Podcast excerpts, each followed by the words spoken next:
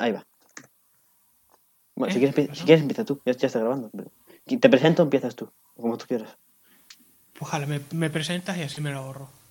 Pues nada, señores, aquí, bueno, es que yo creo que la mayoría los conocéis y venís aquí por el cachondeo, pero, pero este es Jesús, que nos va a hablar de, mm, de programación con Java. Y hace, hizo, hizo un ciclo de esto y está haciendo uno relacionado, o sea que sabe de lo que habla, si no lo habríamos invitado. Y mm, nos va a hablar de Eclipse, de Android, de Studio y cosillas que podemos hacer para, para manejarlo sin perdernos por el camino, que ya os adelanto que, que alguno, alguno se ha perdido. Vale, a ver, yo iba a dar una mm, una charla semi aburrida sobre lo difícil que es programar con Java usando un VDA, sobre que falta accesibilidad, etcétera, etcétera, etcétera, pero como eso ya se sabe más o menos, mm, lo voy a resumir. A ver, hay sistemas operativos donde a ver, vale, empiezo de, de otro punto de vista. Java, para quien no lo sepa, es un es una máquina virtual que interpreta interpreta código, hablando mal y pronto. Porque realmente no interpreta el código, sino que lo compila y luego eh, lo lo lo diré lo compila y luego lo ejecuta. Hace una cosa muy extraña. El caso es, es un software multiplataforma que en teoría, ojo al en teoría, te asegura la compatibilidad de las aplicaciones en todas las plataformas posibles. Entonces aquí es donde entra el principal problema con Windows. El Linux más o menos funciona bien,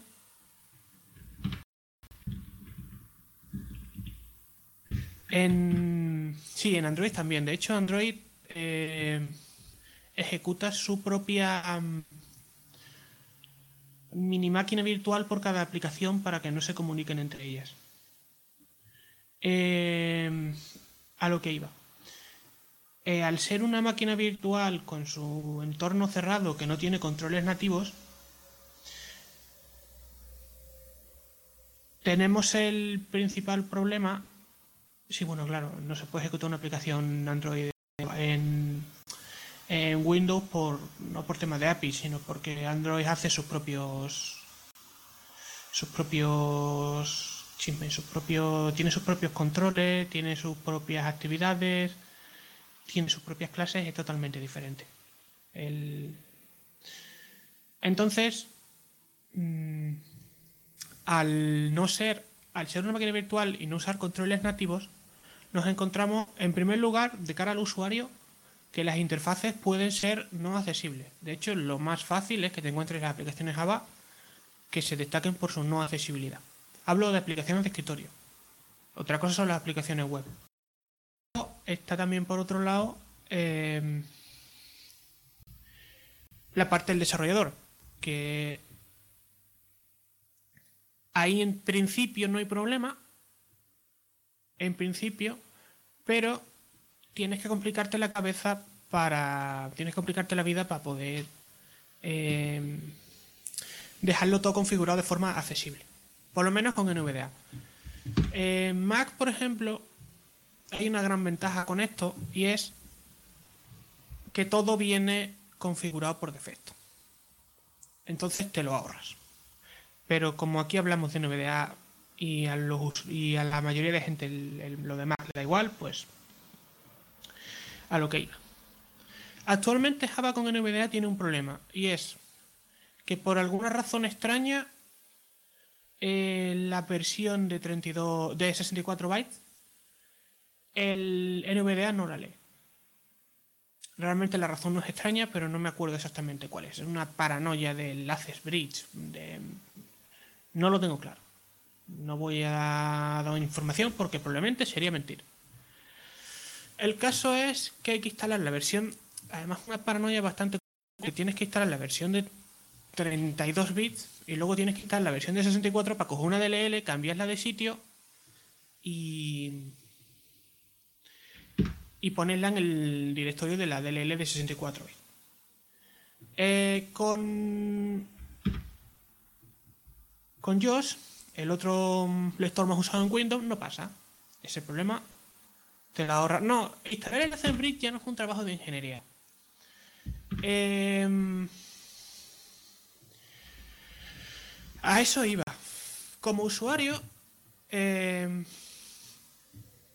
solamente tienes que activar una casilla en el panel de control. Te hablo de Windows 10 y de Windows 8. Windows 7, si no recuerdo mal, que alguien me corrija si hay algún entendido por ahí que sepa más que yo, en Windows 7 sí daba más la lata.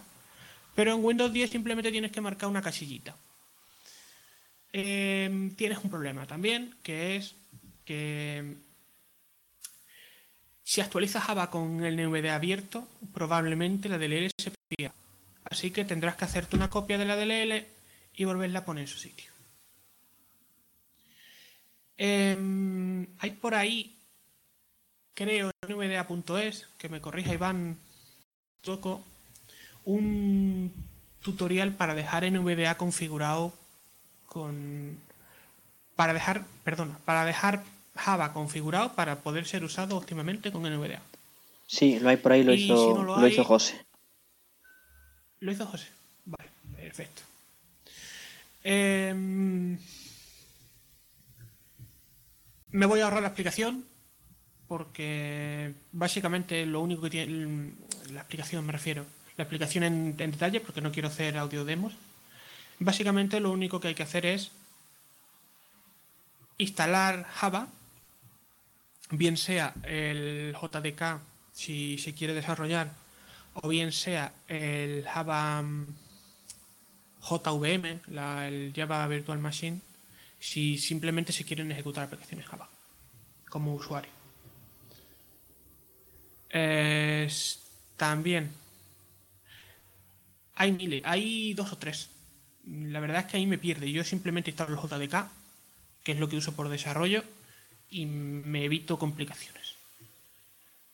Em, un usuario normal y corriente que use NVDA tiene una ventaja que es que puede irse a la página de Ninite, marcar la casillita del Java y apañar.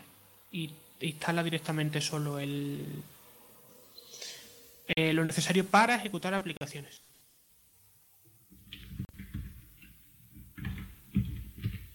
¿Con qué? ¿Has dicho? No. Bueno, a ver. Ah, entonces. Em, em, en tema de usuario es muy fácil. Se instala todo, se marca la casillita y si no se actualiza Java con NVDA abierto, funcionará. Siempre. Si se actualiza con NVDA abierto, probablemente haya que recuperar la dichosa DLL del Java Server.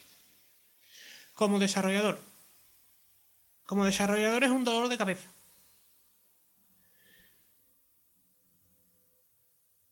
El... Como desarrollador es un dolor de cabeza porque los entornos de desarrollo que hay para Java son semi-accesibles. El más accesible que hay, por lo menos según yo he visto, es Eclipse. De hecho, salió hace poquito un complemento de NVDA que sirve para mejorar un poco la interacción con Eclipse. Pero pese a Eclipse, que va bastante bien, y yo lo uso, de hecho, es lo que usa casi todo el mundo. Eh, tiene un problema tanto Eclipse como las variantes de Eclipse que existen para programar, por ejemplo, en la empresa en la que estoy utilizamos Spring. Y los, sus programas derivados de Eclipse, por llamarlo de alguna forma, como son STS y demás, em, también tienen el mismo problema. Y es que Eclipse tiene la mayoría de las barras de herramientas sin etiquetar. El debugger de Eclipse, el tema, el tema de depuración, yo tampoco he conseguido usarlo de forma rápida. Se puede medio usar complicando de la existencia, pero es engorroso. Eh, de hecho, yo las pocas veces que lo he usado me han tenido que echar una mano con ratón porque no había manera. Tengo que probarlo ahora con el complemento nuevo, el Eclipse. Lo iba a buscar en Twitter, pero me voy a tirar 10 años. El, el Eclipse Enhance, este que salía ahora de. de. del desarrollador este. Ah, se me ha ido el nombre. Bueno, el caso es. Eh, Alberto era, ¿no? Alberto. Hizo, también el de Landa. Alberto Zanella se llama. Ahí estamos. Va bastante bien, facilita mucho. Por ejemplo, antes con NVDA, la forma que yo tenía para saber si hay errores era ejecutar el programa y ir a, ver, si ejecutas el programa desde clic se compila en el acto y te saca los errores por consola si es que hay. Em, entonces baja la línea que sea. Eso sí, Eclipse tiene un montón de atajos de teclado. Eso sí hay que decirlo. Es verdad que le falta un poco para terminar de ser accesible, pero sí es verdad que como entorno de desarrollo tiene un montón de atajos de teclado que facilitan muchísimo el moverte por la aplicación. Hay que configurarla bien, ya lo digo. Mm, cada usuario tiene su forma. Yo soy una persona que cuando programa le gusta que las cosas sean simples, entonces simplifico todo lo posible la aplicación, quito todas las perspectivas que no sirvan, no que no sirvan, sino que a mí no me sirvan para nada. Por ejemplo, si uso control de versiones, lo uso por línea de comandos en vez de usarlo por el gestor de Eclipse, que es, en teoría se puede, eh, pero yo no di con la forma, no di con una forma óptima. Y si, simplificas la ventana del IDE, mmm, programas bastante bien. Se puede programar muy bien. Hay tutoriales muy buenos, eh, como por ejemplo el de Java Ya, que lo hicieron unos argentinos y, a ver, tiene un montón de publicidad porque eh, el servidor se tiene que sostener con algo pero pese a la gran cantidad de publicidad es uno de los poquitos tutoriales que se puede seguir bien de programación por texto. Ahora la moda es hacerlo todo en vídeo y todo con imágenes, poner código en imágenes y demás, que eso para nosotros es un poco engorroso. Em, las recomendaciones de Oracle de, em, para Java es hacerlo todo por consola. En vez de activar Java Bridge mediante panel de control, que yo pienso que sería lo más lógico por, por no complicarte la vida, esta gente dice que es más cómodo hacerlo por consola, para gustos colores. Y a mí me da la sensación de que se lían mucho. Dan mil vueltas a una cosa que se podría hacer incluso más rápido. Supongo que lo harán por el tema de que a un usuario avanzado, perdón, a un usuario novato siempre le será más cómodo tirar al camino largo mm, más que al más que a lo rápido.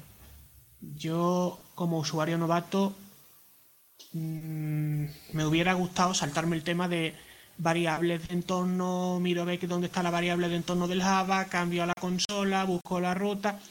La verdad es que mm, el manual de, por lo menos, a ver, los que aparecen primer resultado de Google, a lo mejor luego tienen documentación por ahí un poco más tal, pero el tema de configuración de Java, por lo menos la primera vez, mm, según Oracle, es un poco fastidioso.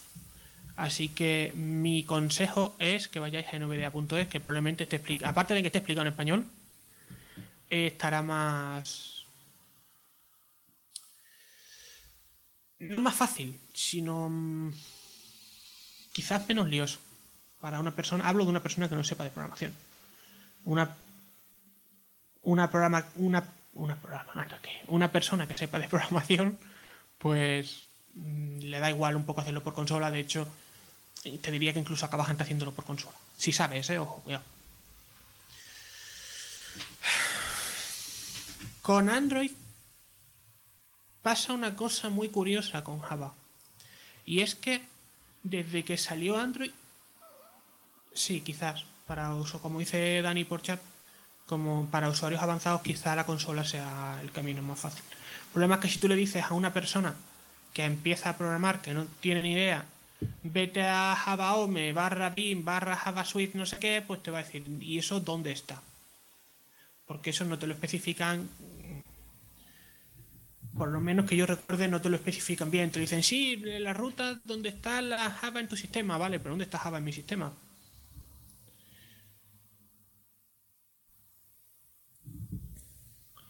Entonces, el... a lo que iba. Hay formas y formas, antes de meterme con Android que se me olvida, hay formas de hacer aplicaciones y formas. Como si la aplicación está bien hecha, será accesible. Si no, no. Esto parece una idiotez, pero realmente no lo es. A la hora de hacer una aplicación tú puedes arrastrar, soltar ventanitas y te haces una interfaz mm, maravillosa y visualmente súper atractiva en dos minutos. ¿Cuál es el problema? Aparte de que nosotros no podemos hacerlo, que los lectores de pantalla pasan olímpicamente de la interfaz. A ver, no es que pasen exactamente, pero los botones no se etiquetan bien, los labels de los cuadros de edición no están bien puestos y hace cosas raras, los combo box no funcionan bien, hacen cosas muy raras. Así que lo mejor es hacer interfaz por código. ¿Qué pasa? Que poca gente hace, interfaz, hace interfaces por código. Hablo de programas... Mmm, programas, no programas profesionales, porque un programa profesional está claro que sí que se se puede permitir el lujo de gastarse un poco más de, de pasta en, en hacer la aplicación. Uno de los editores de los IDES, hablando de esto, de, ya termino con escritorio, uno de los es el único que se puede usar, vamos, Eclipse, porque el otro va raro. Eclipse está hecho en Java y no tienes mucho problema de accesibilidad. Pese a los botones, a que tienes que pulsar 20 veces eh, contra el tabulador para moverte por las barras de herramientas. Pero bueno, mm, son fallitos que si quisieran podrían corregir, pero o no quieren o nadie se ha puesto a decirle, oye, esto falla. No tengo ni idea. Ahora sí, Android. Con Android pasa una cosa más curiosa todavía. Si Java de Oracle normal te pone mm, las cosas en reversa para instalarlo, Google con Android Studio lo hace peor. Porque hace una cosa muy curiosa. Eh, los ingenieros informáticos de Google, expertos en accesibilidad, que digo yo que serán, entienden que el editor de código es el editor que no hace nada. Me explico. Para Google, lo ideal es que tú desactives todas las opciones que te puede dar un editor de código. Autocompletado de código fuera, resaltado de errores fuera, eh, en fin, una serie de cosas que tienen los editores de código que son accesibles, por lo menos con NVDA, con JOS ya, eh, ya no tengo ni idea. Y Google se empeña en que lo desactive. De hecho, tú sigues las recomendaciones de accesibilidad de Google y te quedas con un blog de notas para programar en Android.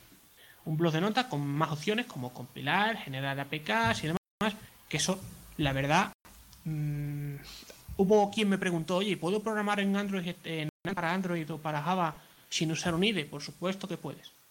De hecho, ahí mmm, sí es verdad, no tienes problema de accesibilidad pero ya me dirás tú cómo depuras el programa, ya me dirás tú cómo generas una APK con ahora, porque ahora Java se actualizó.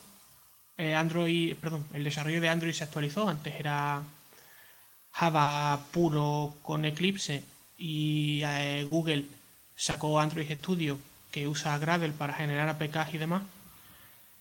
Eh, teóricamente es más práctico. No lo sé. Mm, lo bueno que tienen los IDEs es que te despreocupas. Las cosas funcionan y ya está. No hay por qué saber más de la cuenta. Esto se hace así, se hace así, funciona, ya. Fuera, te olvidas. En tema de dependencias creo que sí era es más cómodo porque antes habría, había que andar tocando archivos de configuración de la aplicación, podía cargarte el código de la aplicación y eso gracias a Gradle se externaliza un poco y pese a que puedes romper cosas, el código de la aplicación queda intacto y puedes salvar el código cargado algo de Gradle, pues siempre puedes copiarte el proyecto, iniciar un proyecto nuevo, pegar los archivos de código y tienes el Gradle cloud que hoy siempre viene. Pues eso. En Google se empeña en decir que mm, el autocompletado y demás para el ciego es un engorro. Entonces Google recomienda quitarlo. Yo no recomiendo quitarlo. A mí el autocompletado me salva la vida. Porque además tiene una cosa muy buena. El vidente cuando tiene que usar una clase que desconoce, además de, leer la, además de tener la API, suele tener la ayuda del IDE. Eh, por ejemplo, en Android tienes la clase TextView, que es una etiqueta de texto. no un cuadro de texto, sino el típico texto en el que pondrías, por ejemplo, los términos y condiciones eh, de una aplicación, o el título de una aplicación, eso que veis muchas veces, el, el texto de una cerca de, bueno, etiquetas de texto simplemente. Pues si tú no tienes ni idea de qué demonios es el cómo se usa la clase TextView y no tienes documentación a mano, el autocompletado te permite pulsar una combinación de teclas y sacar todos los métodos de la clase. Eso es muy útil porque si yo quiero cambiar el texto, mm, como los métodos tienen nombres descriptivos, yo sé que el método tiene que ser setText de forma que lo selecciono, le doy al intro y el programa me rellena todo lo que me tenga que rellenar. Dicen la gente que sabe más que yo que hacer interfaces para Android es un poco feo.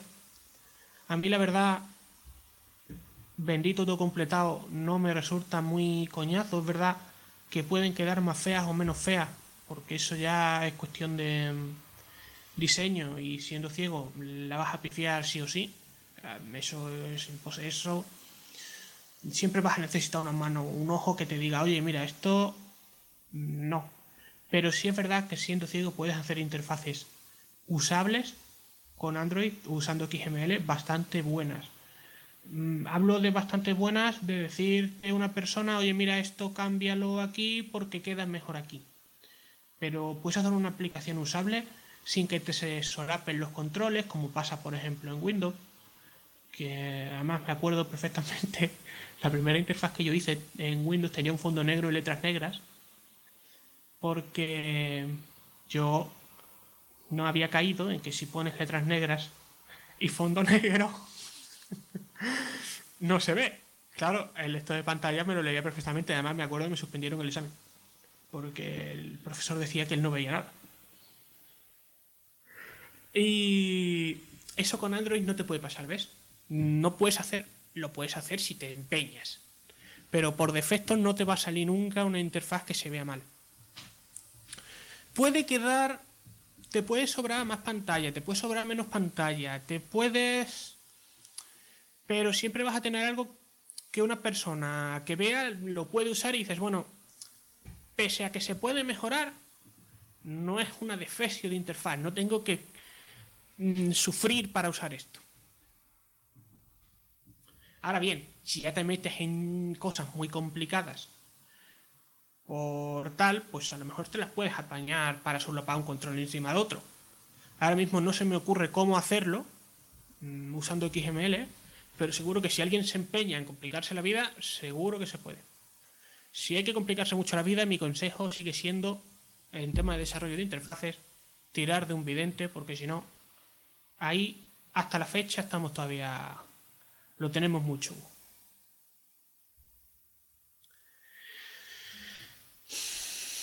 Em,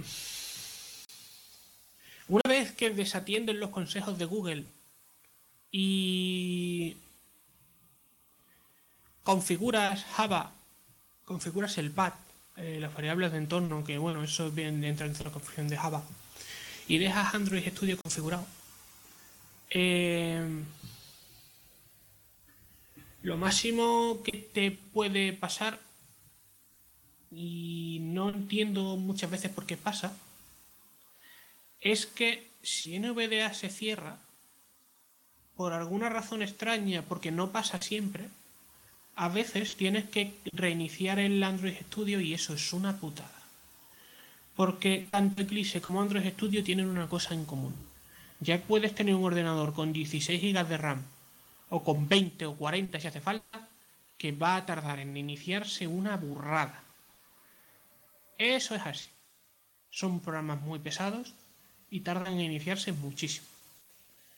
Y ese problema la verdad es que sí molaría solucionarlo. Eh, Android Studio. Sí, Android Studio está hecho en Java. Em,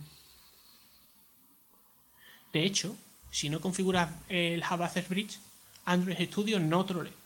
Curiosamente, Eclipse, pese a que está hecho en Java y a mí esto me raya mucho, no es que me raye, sino que me resulta curioso y una cosa que no entiendo, es que Eclipse, pese a que dicen que está hecho en Java, y no tengo por qué no creérmelo, si tú lo usas sin Java Access, Java Access Bridge instalado, lo puedes usar. No puedes, no puedes leer las aplicaciones que hagas con entorno gráfico, cuidado, las de consola sí. Pero las las de mm, las que van por consola y demás sí lo además puedes usar el programa perfectamente, una cosa súper curiosa. Es algo que escapa a mi comprensión. No lo termino yo de entender.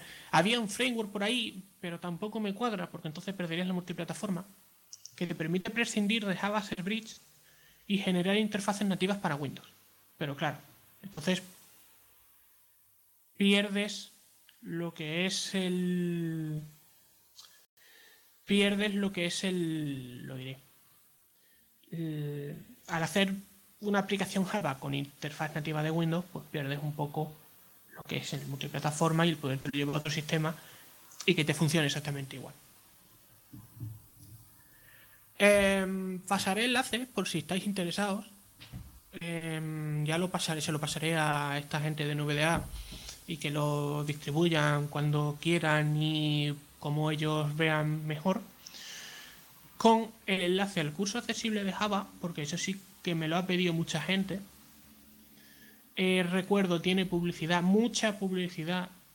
Así que si tenéis un blog, casi que mejor. Y pasaré también mis apuntes de Android, de cómo configurar Android Studio y demás porque sí que hay gente que me ha dicho, esto cómo se hace? Porque es un poco engorroso. Más que engorroso, lioso la primera vez. Realmente es muy sencillo. Lo que pasa es que cuando te lo encuentras, te encuentras un software tan grande que no puedes usar en condiciones porque te dice Google no. Dirígete a preferencias y hasta el cambio. Vale, yo me dirijo a preferencias, pero es que dirigirme a preferencias es un poco engorro porque hasta que no activo la accesibilidad y no activo el modo de lectura de, mm, Android Studio de lector de pantallas, mm, me lee raro. La verdad es que eso es algo que tendrían que mejorar un poquito. Y creo que no me dejo nada. Era un poco comentar cómo estaba organizado el cómo estaba el tema de accesibilidad y demás, que oye, mm, pese a que todo hay que decirlo, que soy muy negativo siempre, la gente me lo dice, eh, sí es verdad que pese a que la accesibilidad es un engorro configurarla, luego sí que puedes perfectamente programar, puedes ejecutar aplicaciones y de hecho a mí Java no me disgusta como lenguaje, lo estoy usando en la empresa como en la empresa en la que estoy de práctica como lenguaje para hacer aplicaciones web y oye, va de lujo. Eh, hay que configurarlo bien, eso sí. Te puedes tirar perfectamente dos, tres horas la primera vez y un poquito más si el ordenador no es tuyo. Pero bueno, va bien. Otra cosa que hay que tener en cuenta. Eh, por alguna extraña razón, me pasó la semana pasada. Eh, STS, que es un programa pensado para hacer aplicaciones con Spring, que es un framework de Java con JSP para tecnología web que te mezcla, para que os hagáis una idea, te permite mezclar HTML con Java. De forma que la parte lógica de una web, la parte no visible, imaginaos el registro de un usuario en una base de datos, la podéis hacer directamente con eso y ahorrar mucha... Necesitas un servidor un poco más tocho porque todo el mundo sabe que Java consume mucha memoria, incluso más de la necesaria. Es una cosa muy curiosa porque la máquina virtual reserva memoria de RAM para ella aunque no la use. Da igual, no la quiero para nada, pero me la quedo ahí por si acaso y el servidor que gestione esas aplicaciones tiene que ser un poquillo más potente. Pero bueno, es lo que hay. Eh, una vez que tú lo configuras, mm, se programa muy bien. Y a lo que iba, eh, hay que tener mucho cuidado con NVDA y el modo administrador. Porque, por ejemplo, STS, que ya digo, es una subversión de Eclipse, es un derivado de Eclipse, tiene una manía muy fea que es hacer caso omiso del usuario en el que lo estás instalando. Me explico. STS es un programa portable, ¿vale? Es un IDE portable que no requiere instalación. En teoría Eclipse también lo es. Lo que pasa es que a alguien tendrá muy buena intención, el señor o la señora, pero a ese alguien se le ha ocurrido crear un instalable de un portable. E instalable que por supuesto no es accesible. Antes, las versiones antiguas de Eclipse te descargabas el zip, em, lo descomprimías donde te diera la gana, te creabas un acceso directo y a programar. Con STS pasa poco.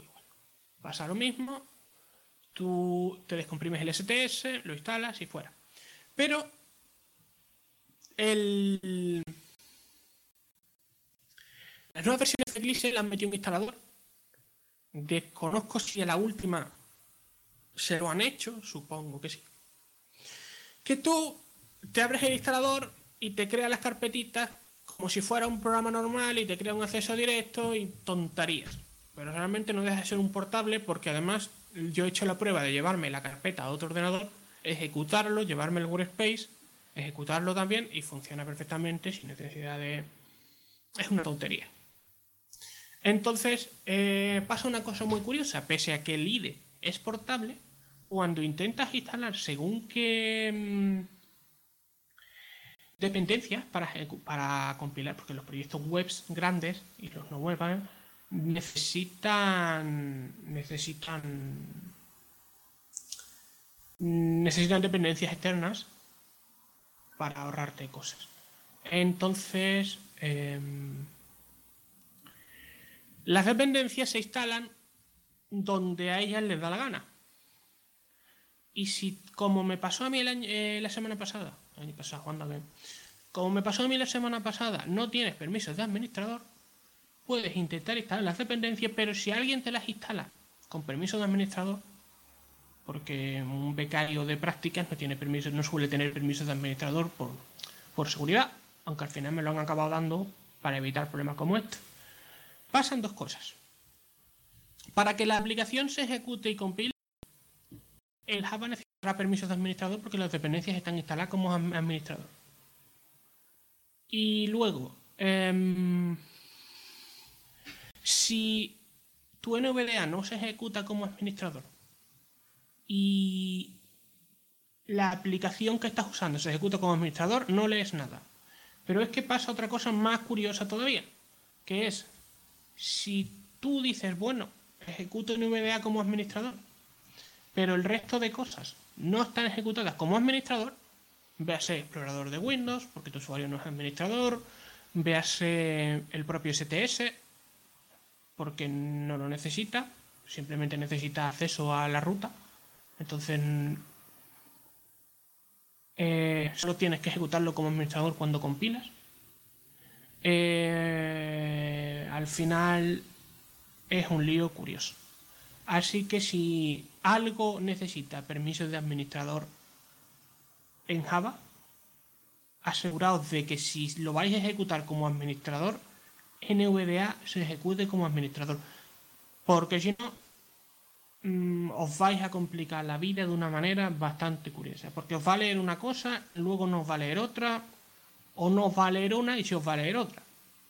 Que es una cosa extraña y curiosa. Y creo que ahora sí lo he dicho todo. Podemos abrir, podemos pasar a preguntas si queréis.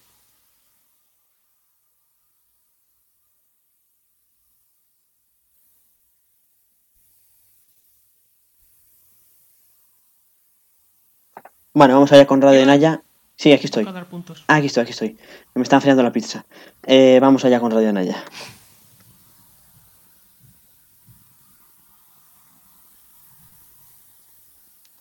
Hola, hola, Radio Naya.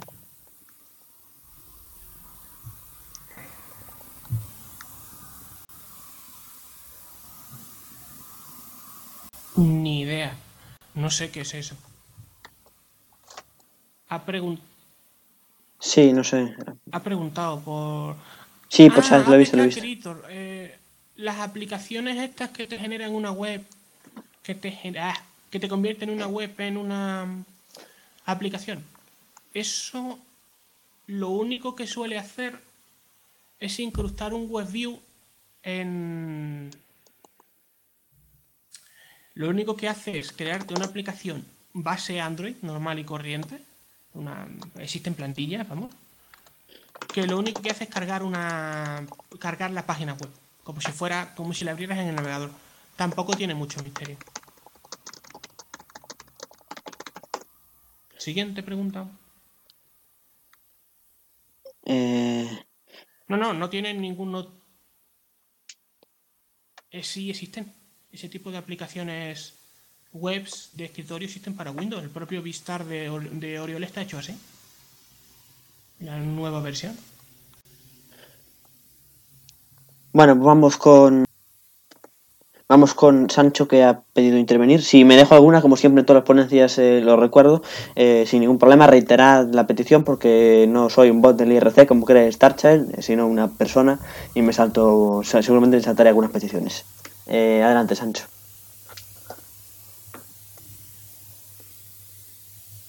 Hola, Sancho.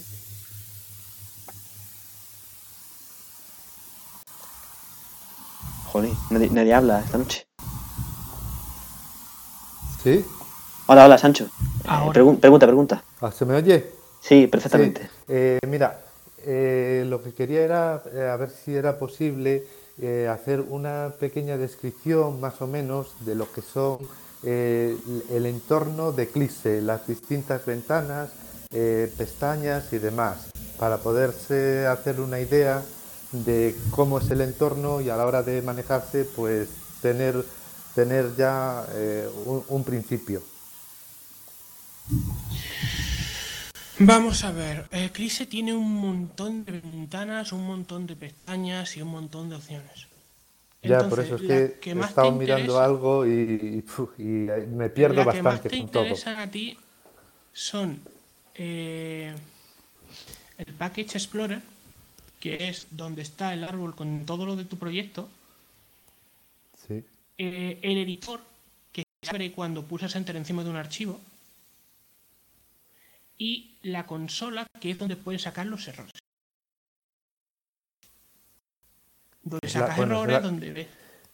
Que es la consola que normalmente está abajo, ¿no? Bueno, que se eh, puede- se-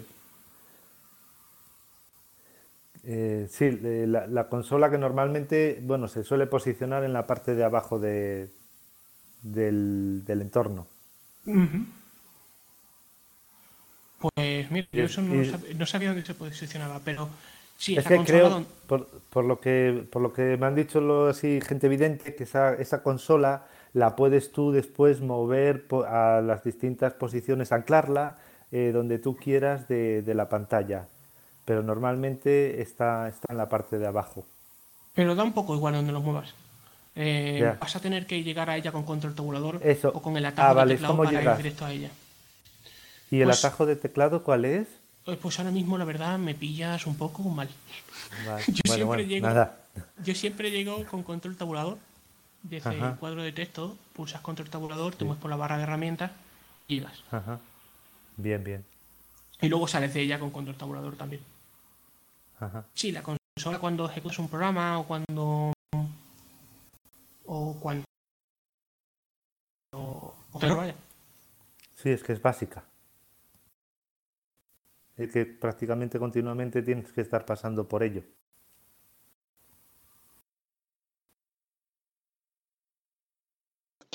Bueno, pues. ¿Quiere aquí Radio Naya contaros una pregunta? Sí, gracias a ti también, por supuesto, por venir aquí a acompañarnos en este encuentro. Que la verdad que sois muchísimos más de los que habíamos esperado. Bueno, de los que no sé si habíamos, porque somos muchos, somos ocho en el equipo, pero por lo menos más de los que yo había esperado. Sí, sí que sois unos, unos cuantos y os damos de verdad las gracias. Vamos a, a por. em, a Naya, que quería intervenir antes y que no pudo por, por no sé qué problema, que creo que nos quiere eh, trasladar una pregunta a la sala de juegos. Ya, ya está abierto, ¿eh? Adelante. El reaccionar ya puedes hablar.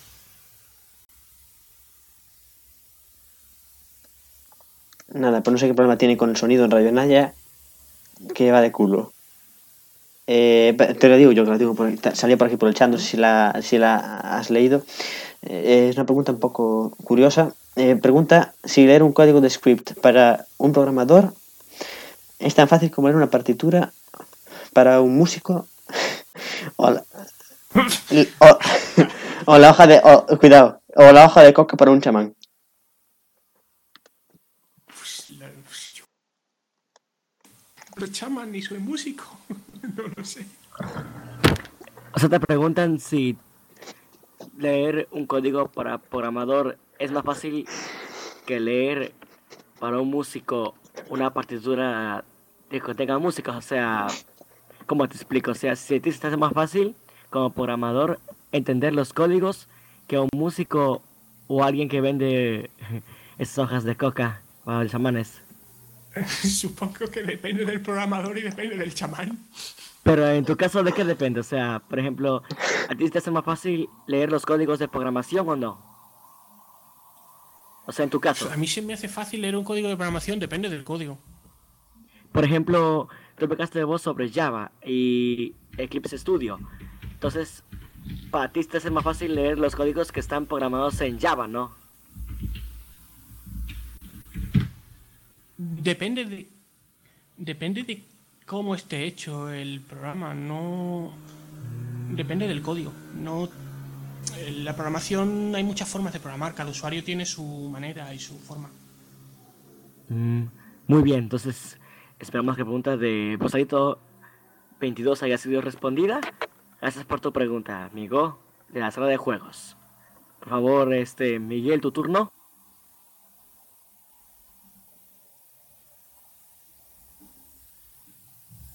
Vale, a ver, siguiente pregunta.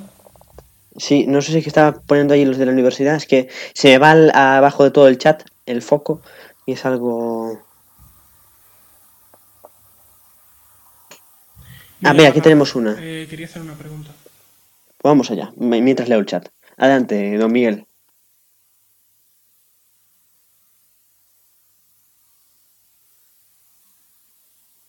¿Cuál es tu pregunta? Eh, Sí, la, la he puesto por el chat, pero si la puedes decir, eh, mejor. Tiene el sonido abierto, Miguel. Puedes eh, hablar sin problema.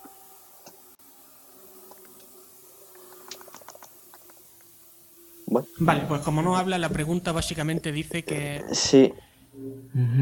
que por qué cuando, pese a tener Eclipse en Ance, el complemento este del que os hablo, eh, pasa por encima de un error, no hay... No te dice si hay error o no. Mm, O la sea- verdad, la verdad es que no lo sé. El sonido sí, pero no le lee el error. No, la verdad es que eso a mí, se a mí también me escamó mucho.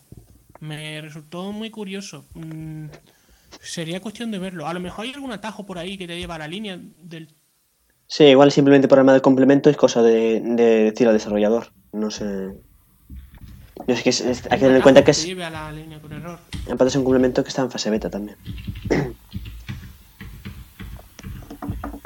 En fin, eh,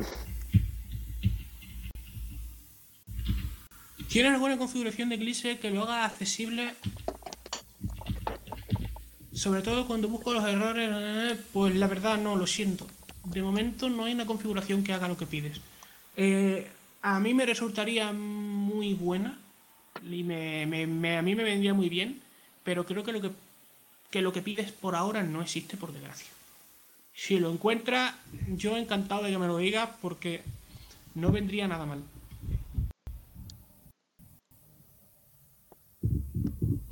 ¿Más preguntas? pues más preguntiñas, señores. Eh, P en el chat. Y, ah, mira, aquí tenemos a. Venga, pues el, el bot de IRZ de la bienvenida, Star Chilling de vuelta. Gracias por participar. Adelante. Barra MSG Ivan Help. no bueno. Eh, a ver, a ver si la si la luz me deja hablar y, y mi ordenador. Eh, a ver, yo quería, es que me ha llamado mucho la atención el tema de, de los programadores, los músicos y los chamanes. Entonces, yo quería hacer más de desarrollador. A ver, yo pienso que realmente el tema del desarrollo, igual que cualquier otro tipo de, de método, es eh, vocación, en el sentido de que habrá gente que le cueste menos interpretar un código y habrá gente que le cueste más. También digo que, por ejemplo, hay mucha gente que es capaz de aprenderse un lenguaje de programación, pero luego no es capaz de interpretar código, ¿vale? Entonces, eh, entran en juego muchas variables. Eh, lo creativo que tú seas, o lo racional que tú seas, que en muchos casos es... y en otros casos eh, se complementa. Pero yo creo realmente que obviamente el que tenga más vocación para la música leerá mejor la música, el que tenga más vocación para el lenguaje de programación, pues le gustará más el tema de programación y aprenderá más, y el que tenga más vocación con el tema de la ayahuasca y tal, pues interpretará mejor el tema del chamanismo. Realmente sí. Eh, he visto por chat que se me escapó antes una pregunta de una persona que decía eh, que si una persona ciega tiene limitaciones para aprender a programar. Exacto, Agustín. Eh, hay mil formas de lo que yo le dije, que hay mil formas de hacer programación. Sí, creo que Agustín Eh, está. pregunta- Yo sí sé de, yo sí sé de partituras y puedo decir que Agustín está. Creo que creo que tiene razón bastante. Voy a responder a, a Vampiresa. Digo, a ver, eh, genial para quien entienda programación, sí, pero los que entendemos programación hubo un tiempo que no entendimos, ¿vale? Exacto. Y os puedo asegurar que yo personalmente no he tenido ningún tutor. Y de hecho creo que el que va a aprender a programar, eh, el buscarse un tutor, en, a veces es bueno y a veces no, porque el tutor te va a inculcar su punto de vista, que a ti te puede servir más o te puede servir menos. Mira, la programación es muy parecida a la cocina, ¿vale? En, en ese aspecto. Porque cada uno cocina de su manera y le da un sabor o le da otro. Entonces, como tú con un código puedes hacer mil cosas eh, y puedes programar de mil maneras, eh, probablemente lo que te diga una persona va a servir y o lo que te diga otra no te va a servir. Por eso yo siempre considero que para el tema de la programación uno tiene que ser muy autodidacta y mirar muchísimos ejemplos de código fuente. Exacto. Eh, bueno, la persona esta que preguntaba si por preguntó hoy soy ciego, ¿qué limitación eh, puedo aprender a programar? Por supuesto que puedes aprender a programar. Si te gusta, aprende a programar. Échale tiempo, porque vas a necesitar más tiempo que una persona que ve, porque el, el que ve necesita, eh, no es que necesite menos tiempo. Iba a decir necesita menos tiempo, pero realmente no es cierto. Eh, el que ve simplemente mira la línea, la ve en rojo y dice, oye, aquí hay un error. Tú no vas a poder hacer eso como persona ciega. Vas a tener que echar más tiempo. Pero una vez que aprendes a programar, si realmente te gusta, crear cosas es una sensación genial. Porque haces cosas, ves que haces cosas útiles para la gente, que ayudas a... Aunque hagas un simple juego de ping-pong, mm, si realmente encuentras a alguien que le guste un juego de ping-pong, pues oye, has hecho feliz a una persona durante cinco minutos. El... ¿Tienes limitaciones? Claro que las tienes. Sobre todo de tiempo. Vas a tardar más tiempo que una persona normal y te va a costar muchísimo hacer una interfaz gráfica mm, sin ver. Perdona, he dicho una persona normal, que no se me ofende a nadie, quería decir una persona vidente. Pero sí, puedes aprender, mm, vas a tener problemas como todos, pero si realmente te gusta, es cuestión de que lo intentes. No tiene, no tiene más. Vale, hay más preguntas por ahí, Pep. Sí, tenemos por aquí Radio Naya, que supongo que nos querrá trasladar una pregunta de la sala de juegos. Ya tienes la palabra. ¿Cómo, cómo, cómo? Radio hay Naya. una pregunta por chat, pero no. Eh, Radio Naya, que nos quiere trasladar una pregunta en la sala de juegos. Ahí está. Este, una pregunta, este, Eclipse, tú dijiste al inicial de, de este gran programa de ponencias en NVDA, Eclipse, tú dices que es muy inaccesible, pero con el complemento de, de este No, cuidado, programa, cuidado. ¿podría ser más accesible? Eh, yo no he dicho que Eclipse no sea accesible, he dicho que Eclipse es un engorro. No sea, Es pero que tú dices que tiene Sí, varias el- herramientas el sin etiquetar. Eclipse Enhance mejora su accesibilidad. De todas formas, el Eclipse Enhance es nuevo. Yo lo llevo usando desde hace muchísimo tiempo sin ese complemento y se puede usar muy bien. O sea, eh, te vas a tener que acostumbrar a un programa que es un poco engorro para muchas cosas y que el vidente, si tienes al lado un vidente, lo va a hacer mucho más rápido que tú, pero mm, se puede usar bien. Y el Eclipse de este, si miras el, en la entrada de nvda.es, verás que tiene mejoras bastante buenas. Muchas gracias. Pero son eso, son mejoras. No es que el programa no sea accesible y no, no, no, sino que son mejoras a la accesibilidad del propio programa. Hace que mejore el complemento, o sea, hace que mejore el programa en el momento de usarlo, ¿verdad? El comportamiento del lector con el programa, exacto. Ok, listo. Muchas gracias por tu respuesta. A ti. Pues nada, no sé si hay más preguntiñas por ahí. Eh, Héctor creo, Héctor, vale. Héctor creo que preguntó, puso Pues- una P. Pues no lo sé, va- bueno, pues venga, vamos a darle. Si no tiene nada que preguntar, ya nos, ya nos lo dirá. Héctor, buenas noches. Hola. ¿Se me oye? Sí, sí, Sí, un, sí, poco, ¿se me un, poco te- un poco teléfono, pero sí. Vale, sí, bueno. bueno, a ver, eh, yo siempre he estado interesado en Java, la verdad. eh, siempre que me he puesto he tardado una hora en desistir. Y bueno, ahora acabo de hacer, por ejemplo, una búsqueda, ¿vale? En Google rápidamente y la primera resultado es Eclipse Foundation. Si yo quiero descargarme lo que es el IDE, eh, por ejemplo, si me voy a esa página he visto que está la versión de 64 bits y 32 bits. ¿Cuál aconsejas, eh, eh, bueno, teniendo en cuenta los problemas que has dicho eh, con las librerías de 32 y 64 bits? Pues a ver, eso es independiente. Me explico. Si tienes 64 bits, 64 bits. Eso es de. Y si tienes 32 bits, es 32 bits.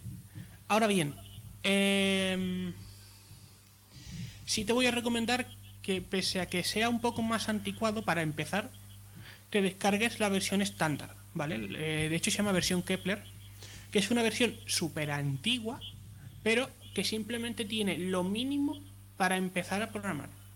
Eh, también puedes, si tienes ojos a mano, descargarte la versión moderna de Java, la que no tiene nada de web ni nada, que es simplemente Java Java, y que te echen una mano para instalarlo. Una vez que lo instales y configures Java, él ya va todos prácticamente sobre ruedas. La cuestión es acostumbrarse al programa y encontrarte un buen tutorial. Mm, Pues nada, eh, esperamos enlaces. Pero es cuestión de no. Es cuestión de no des- de, mm, de no desistir, de echarle horas porque la primera configuración de Java con accesibilidad es un engorro. Ya lo, lo he dicho y no me cansaré de repetirlo. Es engorroso y además es la típica cosa que te desanima porque ves que a la primera vez, a mí me pasó la primera vez, esto no me sale, esto es una porquería. ¿A dónde me he metido yo? Y la verdad que hay lenguajes que sí son un poco más fáciles, pero luego Java, la verdad es que tiene una potencia increíble. Y si aprendes y luego te mola el tema de desarrollar y demás para Android, Yo estoy haciendo un proyecto de fin de ciclo para Android, la verdad, que está bastante curioso lo que estoy haciendo y mola. Muchas gracias. A ti.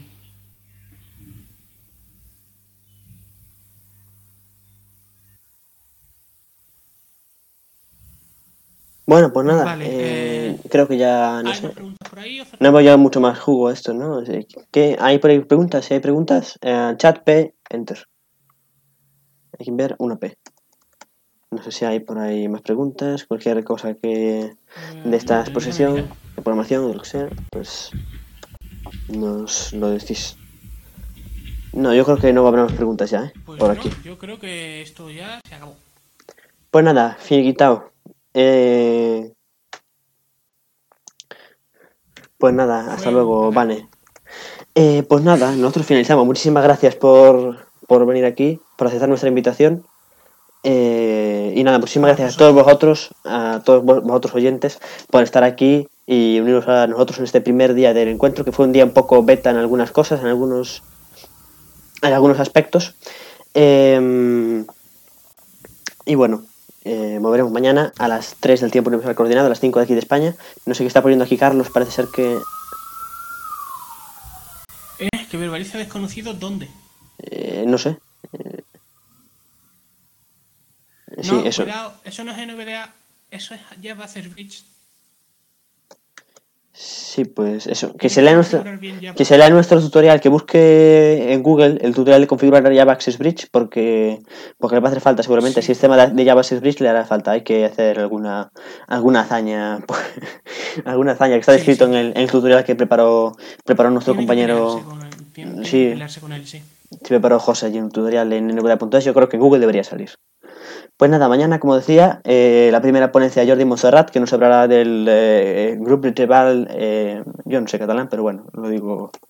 Grup de, Grup de Treball, Tecnología Oberta de la Fundació COAATT, eh, que es un grupo de trabajo dedicado a, a diseñar una página web para... Bueno, pero eso que tiene que ver con el... Bueno, en fin. Eh, Pero eso no tiene nada que ver con esto.